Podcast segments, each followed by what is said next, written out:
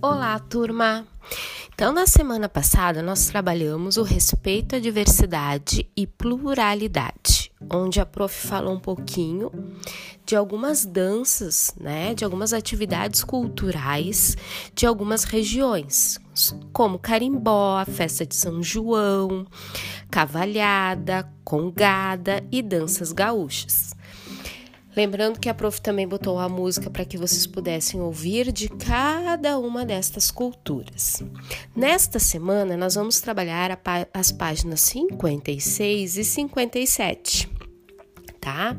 Onde nós vamos conhecer um pouquinho de uma cultura maranhense, ok? O tambor de crioula, tá? O que será isso? Será que é um tambor? Será que é um instrumento? Será que é uma dança? O que será isso?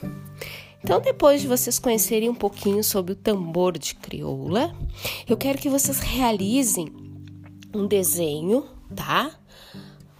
Bem colorido, com muita criatividade, tá?